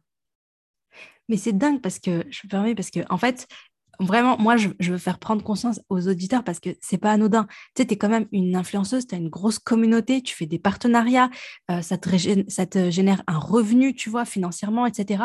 Et en fait, je sais à quel point euh, prendre la décision de porter le voile et d'assumer, de supprimer tous tes anciens postes, euh, de devoir, de, prendre un risque, en fait, parce qu'à ce moment-là, tu prends un risque pour ton, pour ton avenir dans l'influence, pour, pour tes partenariats, etc. En te disant, OK, je risque de tout perdre, je risque de perdre mes contrats, je risque de faire fuir d'autres partenaires éventuels. Euh, voilà, c'est, je vais perdre de l'argent, etc. Et te dire, mais en fait, je le fais, je le fais pour Allah, tu vois. Je le fais, et certes, euh, c'est difficile, mais tu vois, on n'oublie pas que celui qui fait un sacrifice pour Allah, celui qui fait quelque chose pour Allah, Allah, il le remplace par quelque chose de meilleur. Tu sais, j'ai, avant toi, j'ai fait une interview avec Cam Makeup, je sais pas si tu en as parlé. Oui, je vois. Je vois ouais, j'ai fait un, un, podcast avec elle et, et franchement, il est, il est, c'était hyper incroyable également parce qu'elle aussi, tu vois, elle s'est retrouvée dans la même situation que toi, voire même encore pire, pire, pire, parce qu'elle, elle était vraiment que youtubeuse, euh, tu vois, et que voilà, elle crée sa communauté autour de YouTube et, elle, elle, elle, était youtubeuse, elle gagnait de l'argent avec ses vidéos YouTube. Et du coup, elle a choisi de supprimer toutes ses vidéos au moment où elle décide de porter le voile en se disant je vais tout perdre. Elle était prête à tout perdre, tu vois. Et en fait, ce qu'elle m'a confié, c'est que c'est quand elle était prête à tout perdre pour Allah en toute sincérité, en se disant, OK, je vais tout perdre, c'est pas grave, je vais perdre mes abonnés, je vais perdre mes partenariats, je vais perdre l'argent que gagne avec YouTube, je vais tout perdre, je repars de zéro, que Allah, il lui a tout ouvert, il lui a tout donné. Et je trouvais ça incroyable, incroyable. Et subhanallah, voilà, donc toi, la décision que tu prends à ce moment-là, si c'est pas comme une personne lambda, par exemple, moi, je suis à la maison, je travaille de chez moi, je montre pas mon visage, euh, je fais pas spécialement de partenariat, je suis pas une influenceuse, etc. Si moi, je décide aujourd'hui de porter le voile, enfin, je suis déjà voilée, mais si je devais porter ce voile-là, finalement, ça me coûterait pas grand-chose, tu vois. C'est-à-dire que je vais faire un sacrifice pour Allah parce que c'est pas facile, tu vois, le, regard des autres, etc. Mais c'est tout. Mais toi, en fait, dans ta position, en plus, tu as tes abonnés qui te suivent depuis longtemps, tu as cette communauté, euh, etc. Tu vois, tu c'est pas facile en fait. Tu vois, je, sais à quel point c'est un sacrifice, à quel point ça fait peur. On a peur du regard des autres, on a peur du, des partenaires, on a peur des. Tu vois, y a le, peur du jugement, etc. Surtout en plus quand toi tu nous décris celle que tu étais. En plus, juste le titre, enfin, je veux dire, ton nom, hein, ton nom c'est Chic Mum, tu vois. Il y a le côté un peu chic, euh, tu vois, sur mon 31 tout le temps, euh, avec les ah, petites je, je, me souviens vraiment de, voilà, de l'image que tu renvoyais. Tu vraiment, la, voilà, vraiment le, le, côté très chic, très classe, très élégant, etc. Donc, tu incarnes ça. Et finalement, bah ouais, tu décides de tout lâcher pour Allah. Mais, mais quelle belle preuve d'amour pour lui, quel magnifique pas que tu fais vers Allah. Parce que, tu sais, quand tu fais un pas vers Allah, Allah, il en fait dix vers toi. Tu, tu, avances vers Allah, Allah, il avance encore plus, plus, plus vers toi, tu vois. Et tu fais ce pas pour Allah. Mais je trouve ça hyper beau. C'est tellement une belle preuve d'amour pour lui, vraiment. Tu m'inspires énormément parce que moi, je suis très touchée hein, dans tout le passage. J'ai pas rebondi, mais tout le passage où tu as parlé de moi et tout, ça m'a énormément touchée. Sincèrement, je m'y attendais pas du tout. Sincèrement, je suis pas à la hauteur de tout ce que tu as décrit, mais fais des doigts pour que j'y parvienne, quand me guide. Mais ça me touche énormément de savoir, bah, à mon petit niveau, alhamdoulilah, j'ai pu t'aider dans ton parcours, mais c'est c'est juste magnifique. Vraiment, je suis hyper, hyper reconnaissante pour ça. Mais sache que tu m'inspires énormément. Moi, j'ai vu ton passage tu vois, j'ai vu ton évolution et tout. C'est hyper inspirant. C'est vraiment, euh, c'est vraiment J'ai vu aussi tout ce à quoi tu as fait face. Et, vraiment, je me suis dit, mais machallah, tu tu t'es accroché pour Allah, pour Allah. quand il y a cette, cette intensité, cette intention de faire pour lui, cet amour pour lui, mais tellement beau. Et du coup, la, la question aussi que j'ai envie de te poser, c'est finalement, tu as pris cette décision pour Allah. Et ben voilà, tu vois, tu as, eu la preuve. Tu vois, Rabbi direct, comme on dit, Allah, il t'a pas, il t'a pas abandonné, il t'a pas lâché. Regarde, les marques, elles ont continué à travailler pour toi alors que tu étais là pour les cheveux, tu vois. Ouais, et tu pas tes euh, cheveux. improbable. Improbable. Mais ouais, et en plus, ils t'ont facilité. Et ils t'ont facilité le truc. Ils t'ont pas saoulé en mode vas-y, fais-nous 15 vidéos, euh, tu vois, euh, on va trouver la. Non, ok, c'est incroyable, subhanallah. En fait, je m'étais vraiment, préparée à l'extrême. C'est-à-dire, mm. ok, c'est mon choix. Je suis dans un pays, même s'il ne l'assume pas, n'accepte pas la femme musulmane. Je suis dans un pays discriminant. Ok, c'est un fait. Moi, ça ne va pas m'empêcher de devenir celle que j'ai envie d'être. Parce que mm. finalement, le fait de devenir pleinement musulmane et pleinement épanouie, ça me permettait de donner de la paix et du bon aux autres. Donc pour moi, c'était une preuve de sagesse. C'est allô les gars, maintenant, voyez-moi comme quelqu'un qui vous veut du bien. Ne me voyez pas comme la nana euh, qui va péter un cap parce que tu lui fais quelque chose de mal. Non, parce que je suis retenue par ma mmh. religion et j'ai un comportement à avoir. Donc voilà, je, je suis la nouvelle Fatima, celle que j'aurais toujours dû être plutôt que de me cacher derrière un rôle pour convenir aux autres. Et en fait, le fait que j'avais mon agent, j'avais mes clients, j'ai perdu des clients, il hein, ne faut, pas se mmh. leurrer, euh, j'ai perdu plus de 20 000 abonnés. Ah ouais? C'est énorme. Ah mais je savais pas J'étais à plus de 142 000 abonnés au même. Je suis descendue à 122 000. Ah ouais oui, bah, écoute, ah, je savais pas. Ouais. j'ai gagné en, en, en, bienfait, j'ai gagné en, en, sérénité, en épanouissement, je me sens tellement mieux, je, je m'assume. Et en fait, j'avais cette question, la veille de me voiler, et d'où l'importance de bien s'entourer, ou en tous les cas, si on hésite à le faire, écouter des personnes qui le sont et qui sont motivantes, qui vous expliquent le pourquoi elles ont passé le cap et non pas celles qui sont freinées, qui vous disent pourquoi elles ne passent pas le cap. Il faut, il faut avoir des discours euh, motivants et d'où l'importance de vraiment être bien entouré. Euh, j'ai eu une sœur de Lyon que j'ai connue euh, au moment de mon mariage et, et je pense à toi, Samira, qui m'a dit, Cathy, n'oublie pas. En fait, là, tu as des peurs, tu as des craintes, je vais tout dévoiler. J'ai peur, je vais perdre mes contrats, j'ai quatre enfants à nourrir, j'ai, enfin, des enfants en bas âge.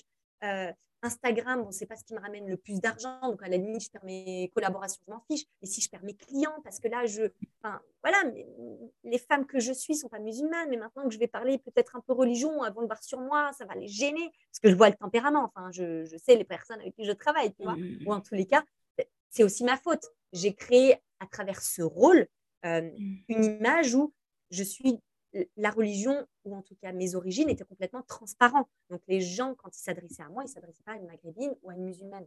Donc en fait, là, ça a été trop radical pour eux. Mais en même temps, pour moi, j'ai fait mon cheminement, j'ai demandé l'avis de personne.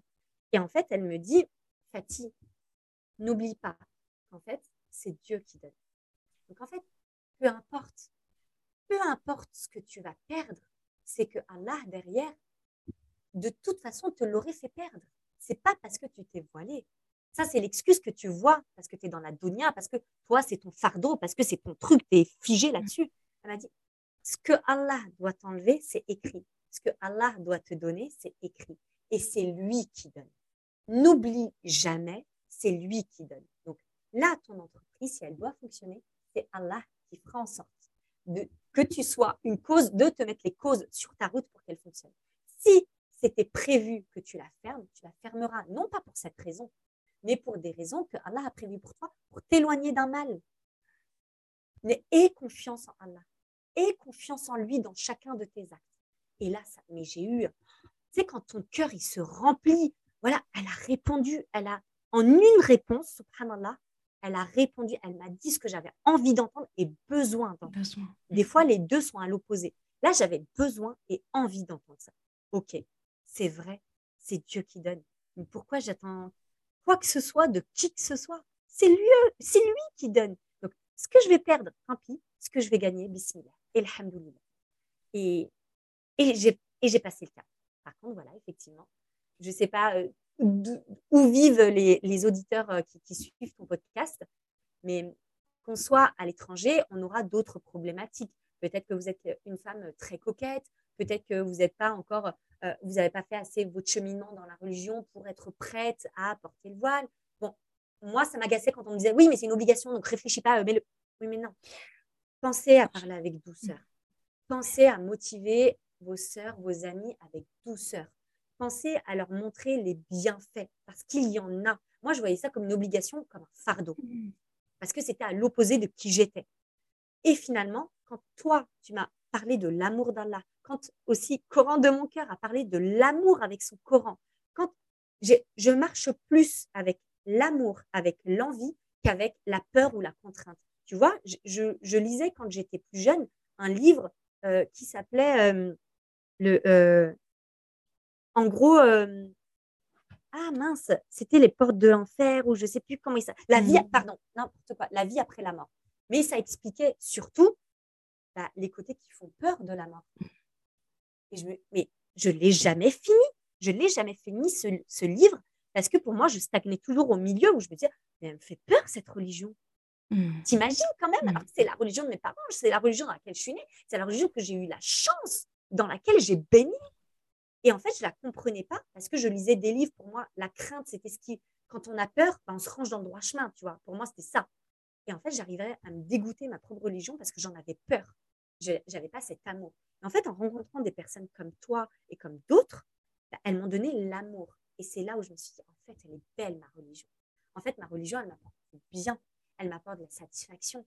Je me sens heureux, je me sens épanouie, je me sens bien avec les autres, je me sens bien avec Allah et avec moi-même. Et c'est là où j'ai eu le gros déclic. OK, en fait, c'est une religion de paix, d'amour et, de satisfaction. Et on n'a que du bon à donner.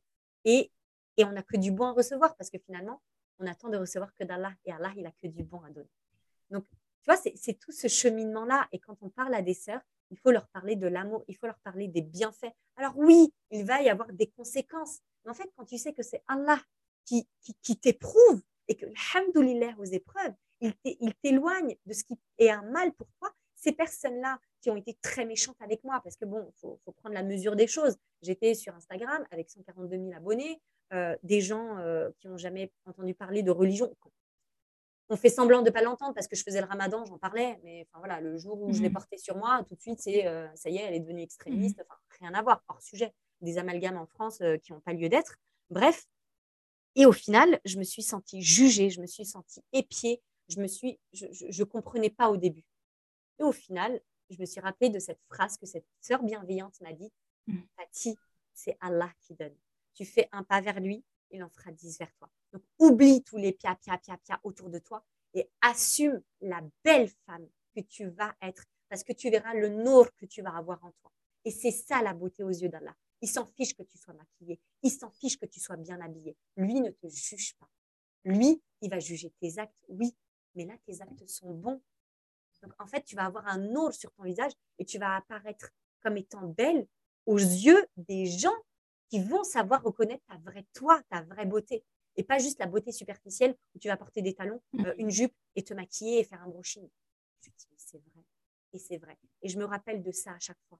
je n'ai à plaire qu'à lui. Parce que les personnes, ils te tournent le dos. Allah ne te tourne pas le dos. Les personnes, quand tu leur conviens plus, ils te ferment la porte.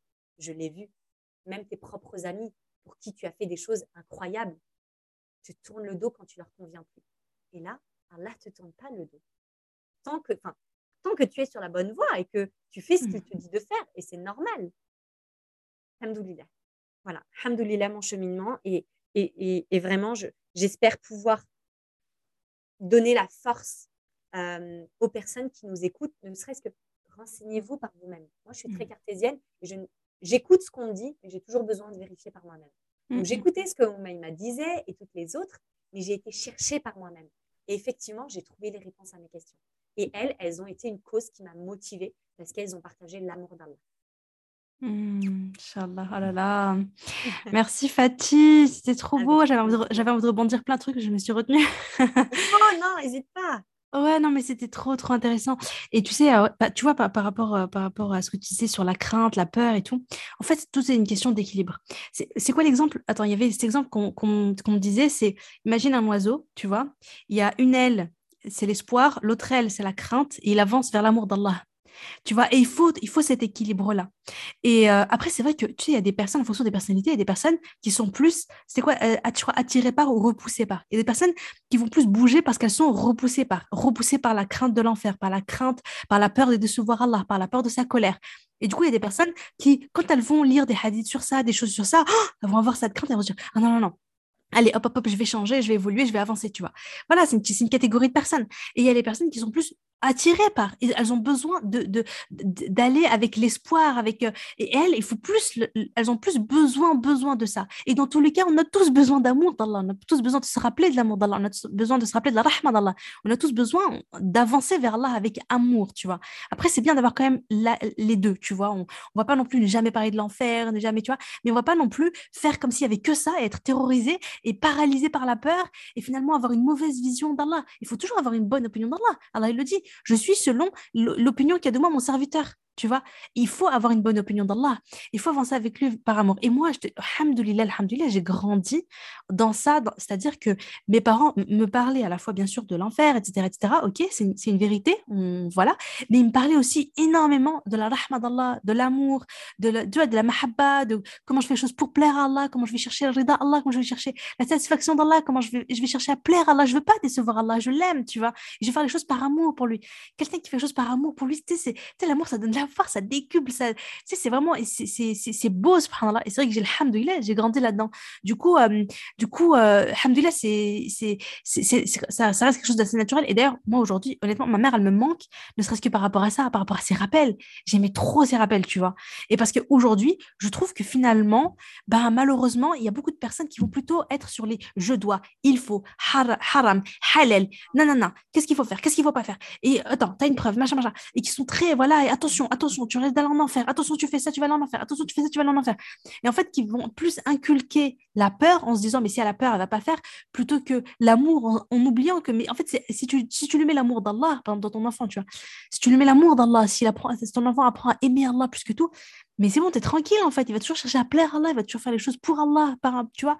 Et, euh, et ouais, c'est, aujourd'hui, c'est vrai qu'il y a quand même un certain discours qui est, qui, qui, qui, est plus forgé sur la peur, etc. Et je pense aussi que c'est pour ça que certaines personnes qui aiment bien écouter mon podcast, c'est, qui vont plus être euh, rassurées. Alors, comme je dis, hein, c'est toujours une question d'équilibre, hein, tu vois. Mais, euh, mais voilà, donc c'est intéressant quand on ait parlé. Et, et c'est vrai que toi, tu as fait face à une vague, je me rappelle, hein, je voyais un petit peu tes, tes, tes, tes stories, tes, tes posts et tout. Et c'est vrai que a été prise comme ça par une espèce de, vague de, voilà, quand tu vois, de personnes euh, discriminantes, pas gentilles et tout, tu vois. Mais, mais bon, ça t'a permis, alhamdoulilah, de faire le tri. Et surtout, et tu l'as très bien dit, et c'est très vrai, c'est vraiment quelque chose qu'il faut retenir, c'est que c'est Allah qui donne. Tout est entre les mains d'Allah. Allah, il suffit de dire kun fayakun. Et finalement, nous, on est là en train de batailler, on cherche à plaire aux autres, le jugement, tu vois, le regard des autres compte pour nous. Mais en fait, on oublie que le seul regard qui compte, le seul jugement qui compte, c'est celui d'Allah, et que finalement, plutôt que de chercher à plaire aux autres, en reniant qui on est, en s'éloignant d'Allah, allons plutôt vers Allah, tu vois, et, finalement, parce que Allah, il t'ouvre les portes. Allah, il t'ouvre les portes du bien, tu vois. Allah, il, Allah, il t'oublie pas. Allah, il te, il te renie pas. Plus tu demandes Allah, plus Allah, il est heureux. Tu vois, plus Allah, il te donne, en fait. Tu sais, c'est, subhanallah. Alors que l'être humain, plus tu le donnes, plus ça saoule, tu vois. Au bout d'un moment, voilà. Tu vois, il manque de patience. Allah, il a ça, c'est, il a une patience infinie, tu vois. Et, et vraiment, euh, voilà, aller vers Allah par amour, se rappeler que quoi qu'il arrive, euh, tu vois, se rappelle de la rahma d'Allah. Les gens, les gens, ils, sont, ils ont parfois une image d'Allah, tu vois, qui, que dans la, qui est dans la dureté. Certes, c'est lui qui punit, certes, il est le, il est le juste, certes, il a créé l'enfer, il, il, il, châtie, certes. Mais Allah, il est tellement compatissant, il a tellement de rahma, il a tellement de... de il, nous veut tellement du bien. On, on est sa créature, quoi. Il nous a créé, il a créé chaque cellule de notre peau. Je dis souvent à la maman, elle t'a porté neuf mois dans son corps, dans son ventre. Tu as vu, toi, tes mamans, tu as vu l'amour que tu as au moment où ton enfant sort? Il n'est même pas encore sorti, tu as une, espèce d'amour comme ça incroyable. Mais Allah, Allah il, a, il, a, créé chaque partie de toi, il est plus proche de toi que ta veine jugulaire. Mais bien sûr qu'Allah, il t'aime et il te veut du bien, tu vois. Et donc, en te rappelant de ça, mais tu as envie d'aller vers lui, tu vois, tu as envie d'avancer vers lui. Euh, et euh, c'est vraiment beau. Merci franchement pour tout le rappel. Merci pour ce magnifique podcast, Fatih. Vraiment, j'ai oh, passé un super moment. Je pense que nos auditrices aussi. Vraiment, vraiment, merci pour t'être confiée. Merci pour ton honnêteté. Merci pour. Euh, euh, pour tout, en fait, vraiment. Moi, j'ai vraiment passé un, un, beau moment, plein de beaux rappels. Ah, tu m'as reboosté pour la journée, là, je suis bien, là, ah. là je suis en forme. Ça me fait plaisir. merci à toi, merci à toi, Maïma, bah, de, de, de, m'avoir convié sur ton podcast que j'aime euh, que j'aime énormément. Tu es une personne que, que j'apprécie profondément, sans même te connaître, et la douceur incarnée. Et c'est vrai que bah, d'échanger comme ça, si on peut lier nos, nos compétences, nos connaissances, ben, pour tendre la main aussi euh, à d'autres femmes, à d'autres sœurs. Mais justement, c'est vraiment la raison pour laquelle je l'ai fait. il faut faut s'entraider dans nos parcours et se, se motiver vers le bon, vers le bien. Et il faut repérer ce bien-là et on sait que c'est vers. Merci beaucoup Fatih pour ces belles paroles. D'ailleurs, tu as aussi un podcast. De toute façon, je mettrai, tu me donneras tous tes liens, euh, tous tes précieux liens, ceux que tu préfères. Inch'Allah, je te les mettrai en description pour les personnes, euh, qui, ont, personnes qui ne se connaissent pas. Et euh, voilà, sur ce, moi, je vais devoir te je vais devoir vous laisser. Je dois aller chercher mes filles de l'école, comme d'hab. Ça doit trop parler. Non, t'inquiète, j'ai l'habitude. Heureusement, mon école est en bas de chez moi. C'est dans ma résidence et en face. Je suis tranquille, tu vois. Les filles, je vous envoie la corde, vous montez. à peine. Merci beaucoup, Fatih. Et pour tout le monde, je vous dis à jeudi prochain, Inch'Allah. Salam alaikum.